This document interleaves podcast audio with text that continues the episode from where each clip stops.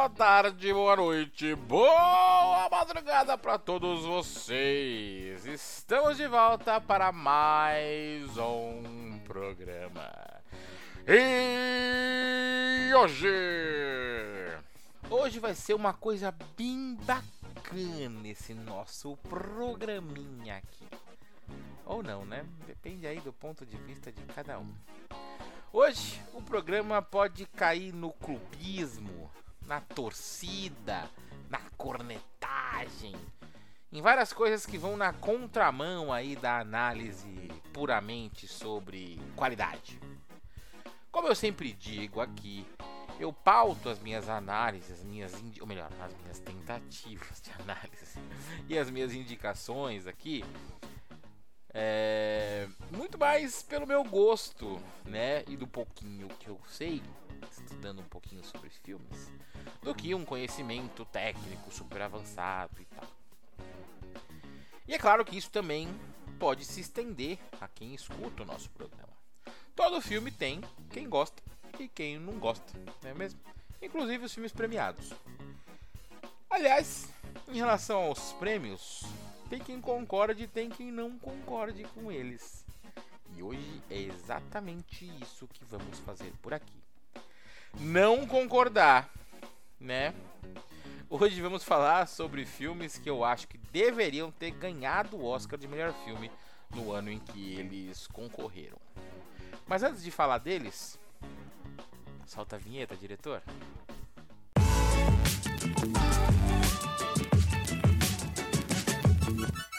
indica.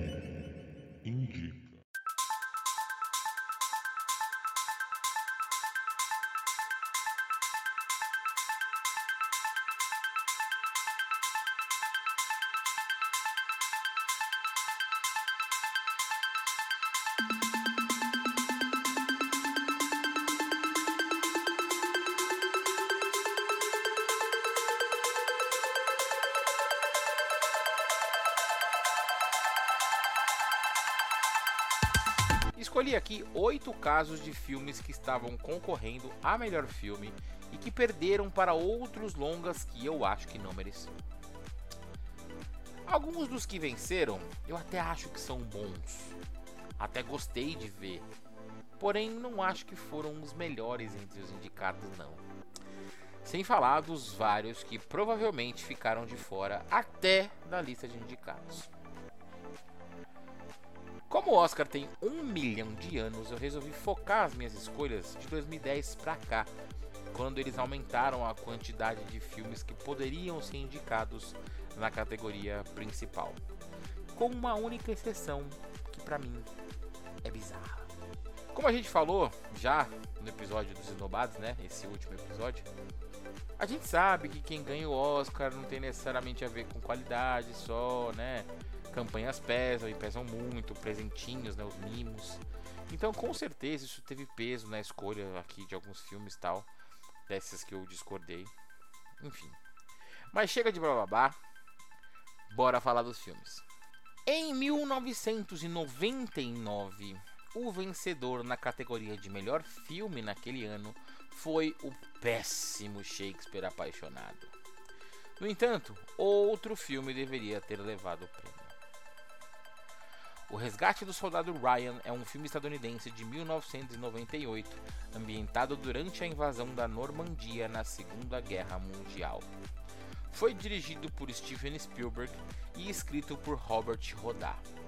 O filme é notável por seu retrato gráfico da guerra e pela intensidade de seus primeiros 27 minutos, que inclui uma descrição do ataque à praia de Omaha durante os desembarques na Normandia em 6 de junho de 1944. Depois disso, o filme acompanha Tom Hanks como o capitão John H. Miller e sete soldados: Tom Sizemore, Edward Burns, Barry Pepper, Vin Diesel, Giovanni Ribisi, Adam Goldberg e Jeremy Davis, enquanto eles procuram pelo paraquedista James Francis Ryan, Matt Damon, que é o último sobrevivente de quatro irmãos militares. O resgate do soldado Ryan foi bem recebido pelo público e acumulou considerável aclamação da crítica, ganhando diversos prêmios pelo filme, elenco, equipe técnica, assim como um significativo retorno de bilheteria. O longa é, para mim, um dos melhores filmes de guerra de todos os tempos, se não for o melhor. Apesar que eu gosto muito de Nascido para Matar do Kubrick também. Enfim, temos aqui um filme de guerra que tem consciência de todas as convenções que o gênero exige, mas que consegue transcender todas elas, deixando para trás os simplismos nos quais os seus antecessores são baseados e entrando numa área muito mais elaborada. O Steven Spielberg capturou a instabilidade provocadora do combate moderno. O método de gravação com takes mais longos do que o normal para essas cenas e a câmera que treme transportam o público para o meio da treta. As cenas aquáticas e as explosões são excelentes do ponto de vista técnico também. Além do efeito visual, demonstram a enorme qualidade do som utilizado no filme. O resgate do soldado Ryan dá em muitos momentos a sensação de uma verdade quase documental. É difícil acreditar que seus personagens não existiram no mundo real. Méritos inquestionáveis da direção do Spielberg, obviamente, da atuação do Tom Hanks, que é maravilhosa, e da fotografia impecável do filme. Lançado em 98 e tendo influenciado inúmeras obras dentro e fora dos cinemas desde então, esse é um filme completo, que consegue ir além do impacto inicial e entrega emoção, simbolismo e técnica impressionantes.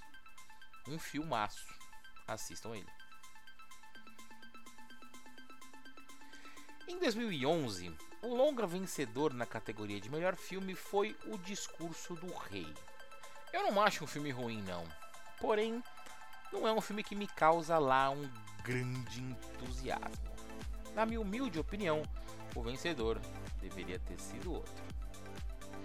A Rede Social é um filme estadunidense de 2010, dirigido por David Fincher com roteiro de Aaron Sorkin e Ben Mesrich baseado no livro de não ficção The Accidental Billionaires, de Ben Mesrich, que conta a história da criação da rede social Facebook e os seus desdobramentos.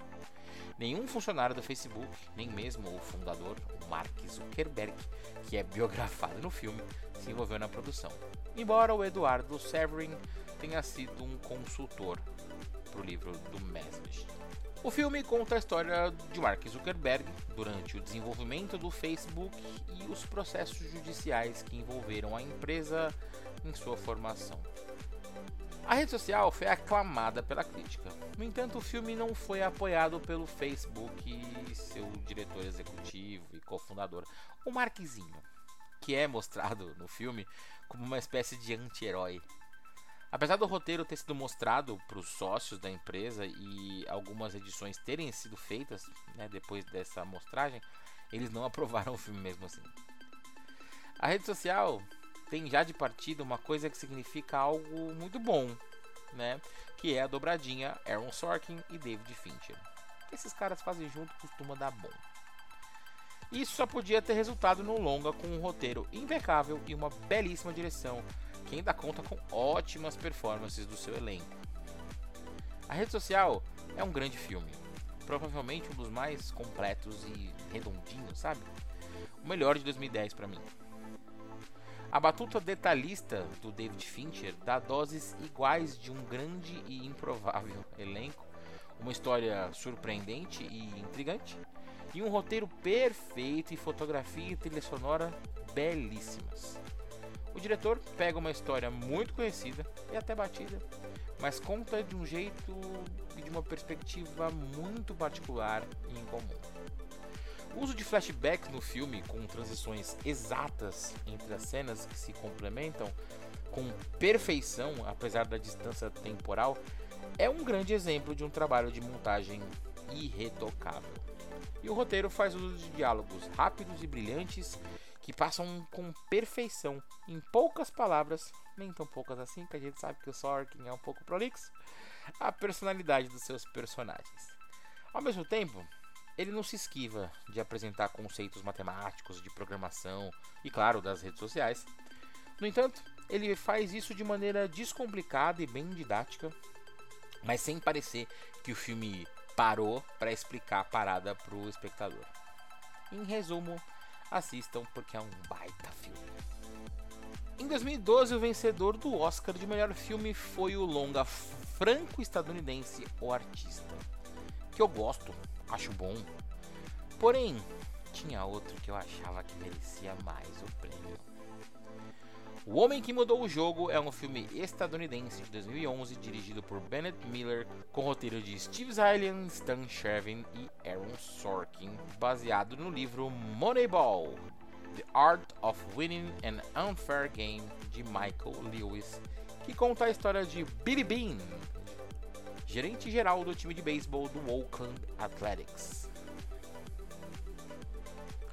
Estrelado por Brad Pitt, Jonah Hill e Philip Seymour Hoffman, o filme se concentra nas tentativas de Ben de criar um time competitivo para a temporada de 2002 de Auckland, apesar da situação financeira desfavorável da equipe, usando uma sofisticada análise estatística dos jogadores.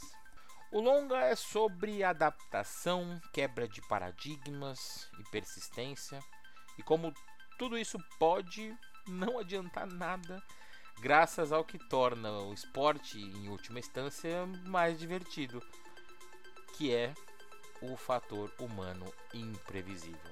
A tal da caixinha de surpresa, amigos, que a gente tanto escuta por aí nos comentaristas esportivos.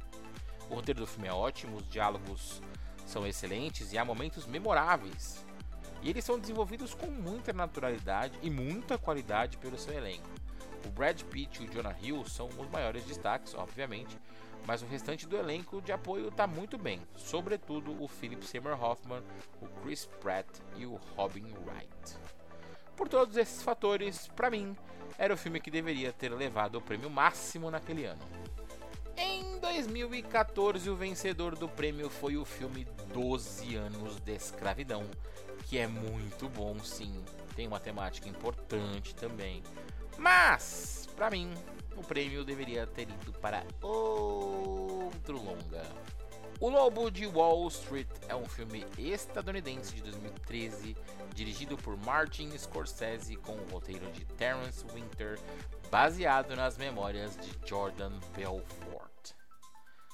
Jordan Belfort é um ambicioso corretor da bolsa de valores que cria um verdadeiro império, enriquecendo de forma rápida, porém ilegal. Ele e seus amigos mergulham em um mundo de excessos, mas seus métodos ilícitos despertam a atenção da polícia. O roteiro do filme ele é isento o suficiente para não julgar as ações dos seus personagens, nem pedir desculpa por qualquer absurdo que eles cometem. Ele apenas os mostra para evidenciar essa vida de excessos vivida pelos personagens, sobretudo pelo protagonista interpretado pelo Leonardo DiCaprio. Aliás, o Leozinho tá simplesmente espetacular nesse filme. Inclusive, eu disse no último episódio que ele merecia ter vencido o Oscar de melhor ator. Em todos os momentos do longa, o ator se destaca com as várias nuances do seu personagem. Engraçado, despirocado, babaca, obcecado, um nó inveterado. É sem dúvida alguma uma atuação onde o ator vai atrás do extremo o tempo todinho e eu digo o tempo todinho assim, desse jeito, porque durante praticamente todas as três horas de duração do filme, o bicho está em cena, entregando tudo e mais um pouco. O legal aqui também é que além do Léo, o restante do elenco, porra, também se desenrola com muita qualidade. A Marco Robbie, o Matthew McConaughey, o Rob Reiner, o Jean Dujardin, a Joanna Lumley, o Kylie Chandler, todos ótimos mas sem sombra de dúvidas, de todo o elenco de apoio, o destaque absoluto vai para o Jonah Hill com uma performance engraçada, visceral, intensa e completamente maluca. É muito bom. A direção do Scorsese é muito boa também ao conduzir a trama de forma bastante diversificada, nos fazendo permanecer completamente imersos na história durante todas as três horas de filme. Tem quebra de quarta parede, tem as famosas vozes da cabeça, temos diálogos tradicionais, afiadíssimos e dinâmicos, tem um vai e vem no tempo que serve para explicar algumas maluquices que haviam sido esquecidas em meio a viagens entorpecidas dos personagens. Tem a mescla de momentos mais íntimos dos protagonistas com momentos de completa insanidade dos mesmos, tudo na medida mais correta possível. Scorsese dá um verdadeiro show aqui. Por tudo isso, geral precisa ver esse filme e ele deveria sim ter vencido o Oscar. Um filmaço. Em 2015, quem levou o Oscar de melhor filme foi o longa Birdman, ou A Inesperada Virtude da Ignorância. É um bom filme? É um bom filme, mas eu não gosto dele.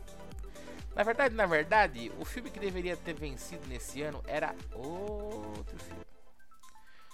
Whiplash, Em Busca da Perfeição, é um filme estadunidense de 2014, escrito e dirigido por Damien Chazelle. O filme descreve a relação entre o ambicioso estudante e baterista de jazz Andrew Neiman, vivido por Miles Teller, e seu instrutor abusivo Terence Fletcher, interpretado por J.K. Simmons.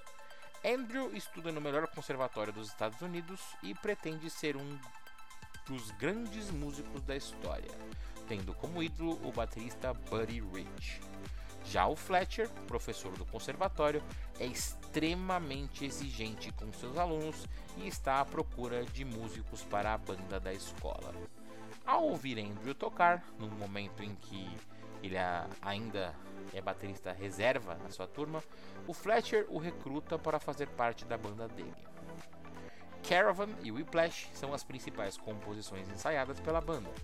Porém, os métodos extremamente questionáveis do Fletcher podem ser demais para Andrew. Aclamado pela crítica, Whiplash recebeu elogios pelo seu roteiro e pelas suas performances, sobretudo a do J.K. Simmons, além da direção, edição e design de som serem elogiados também. Whiplash é um filme em certa medida bastante simples. No entanto, é um daqueles filmes onde a aliança de um roteiro primoroso, onde os diálogos se dão apenas quando extremamente necessários, com interpretações ao mesmo tempo intensas e sensíveis, e com uma montagem extremamente precisa e cuidadosa na hora de casar perfeitamente som, música e imagem, nós temos aqui uma verdadeira obra de arte. Encontramos nesse filme sequências memoráveis que nos empolgam, nos angustiam, nos emocionam e nos deixam tensos. Além de uma cena final das mais brilhantes e perfeitas dos últimos anos. Se vocês ainda não viram esse filme, vejam porque é sensacional. Em 2016, o filme que saiu vitorioso na categoria de melhor filme no Oscar foi Spotlight Segredos Revelados. Particularmente eu gosto do filme, porém, nesse ano não tem como eu aceitar a vitória de qualquer outro filme que não seja Mad Max Estrada da Fúria é um filme australo-estadunidense de 2015, dirigido por George Miller e escrito pelo Miller, pelo Brandon McCarty e pelo Nico Laturis. É o quarto título da franquia Mad Max, se passando em um vasto deserto de um futuro pós-apocalíptico onde gasolina e água são bens valiosos. Ele segue a história de Max Rokatansky, que se junta à Imperatriz Furiosa para fugir do líder cultista Immortan Joe e do seu exército dentro de um caminhão-tanque. O filme é estrelado por Tom Hardy, Charlize Theron, Nicholas Hoult, Hugh Kings Barney, Rosie Huntington Whiteley, Riley Cube, Zoe Kravitz, Abe Lee e Courtney Eaton. Perseguido pelo seu turbulento passado, o Max Rokatansky, vivido pelo Tom Hardy, acredita que a melhor forma de sobreviver é não depender de mais ninguém além de si próprio. Ainda assim, acaba por se juntar a um grupo de rebeldes que atravessa a Wasteland numa máquina de guerra conduzida por uma imperatriz de elite, a Furiosa, interpretada por Charlize Theron. Esse bando está em fuga de uma cidadela tiranizada pelo Immortan Joe, interpretada por Hugh Kings Barney, a quem algo insubstituível foi roubado. Desesperado pela sua perda, o Senhor da Guerra reúne seu exército e inicia uma impiedosa perseguição aos rebeldes e a mais implacável guerra na estrada de todos os tempos. O filme foi classificado por muitos críticos como o melhor de 2015, e eu concordo com isso. E é considerado também um dos melhores filmes de ação já feitos, aclamados por sua direção, roteiro, fotografia, elenco e sequências de ação incríveis. Mad Max Estrada da Fúria é um filme glorioso. Acho que essa é a melhor palavra que eu posso usar, talvez. Não se trata apenas de um grande filme de ação, mas sim de uma grande obra cinematográfica. Coreografias e acrobacias grandiosas, atuações muito expressivas que dão vida a personagens excêntricos e bastante relevantes, um roteiro extremamente bem escrito e uma produção visual e sonora que ataca com perfeição todos os nossos sentidos. Mad Max nos mostra que um blockbuster pode ser também uma excelente obra de arte, linda e impactante, se for bem feita. Confiram essa belezura, se vocês não vão se arrepender. Em 2018, quem levou o prêmio foi o filme A Forma da Água. Oh Senhor, porque eu tenho plena certeza que a vitória deveria ter ido para outro longa. Qualquer outro, qualquer outro. Três Anúncios para um Crime é um filme britânico-estadunidense de 2017, escrito, produzido e dirigido por Martin McDonagh. Inconformada com a ineficácia da polícia em encontrar o culpado pelo brutal assassinato de sua filha, Mildred Hayes interpretada por Frances McDormand, decide chamar a atenção para o caso não solucionado, alugando três outdoors em uma estrada raramente usada. A inesperada atitude repercute em toda a cidade e as suas consequências afetam várias pessoas, especialmente a própria Mildred e o delegado Willoughby, vivido por Wood Harrelson, responsável pela investigação. O filme foi bastante aclamado pela crítica especializada e pelo público, destacando-se o roteiro e a direção do Martin McDonagh, além das brilhantes performances da Frances McDormand, do Woody Harrelson e do Sam Rockwell. Três Anúncios para um Crime não foca em como resolver o mistério da morte e as motivações do assassino, mas sim nas consequências desse crime e como ele transformou cada pessoa da cidade. Por conta disso, eventualmente conseguimos sentir empatia por quase todos os personagens de uma maneira ou de outra enxergamos as motivações por trás de cada ação deles. O longa consegue ter momentos emocionantes e ao mesmo tempo engraçados, tudo isso guiados pela brilhante performance da Frances McDormand. Para mim, o melhor filme daquele ano deveria ter vencido o Oscar e vale muito a pena ser assistido. Em 2019, quem levou o Oscar foi Green Book. Pois é. Mas eu teria dado o prêmio para outro filme. Roma é um filme mexicano escrito e dirigido por Alfonso Cuarón, que também produziu, coeditou e fotografou o longa. A obra é estrelada por Yalitza Aparicio, Marina de Távera, Marco Graf, Daniela de Mesa, Enoch Leaño e Daniel Valtierra. Alocado nos anos de 1970, o filme é um excerto semi-autobiográfico na cidade do México que discorre a vida de uma empregada doméstica numa família de classe média. Seu título é uma referência à colônia Roma, um distrito localizado em Cuauhtémoc, no México. Para os críticos, Roma é o melhor trabalho do diretor roteirista Alfonso Cuarón, que dentre outros trabalhos fez o melhor dos filmes do Harry Potter, que é o Harry Potter e o Prisioneiro de Azkaban, e venceu o Oscar de melhor direção pelo filme Gravidade.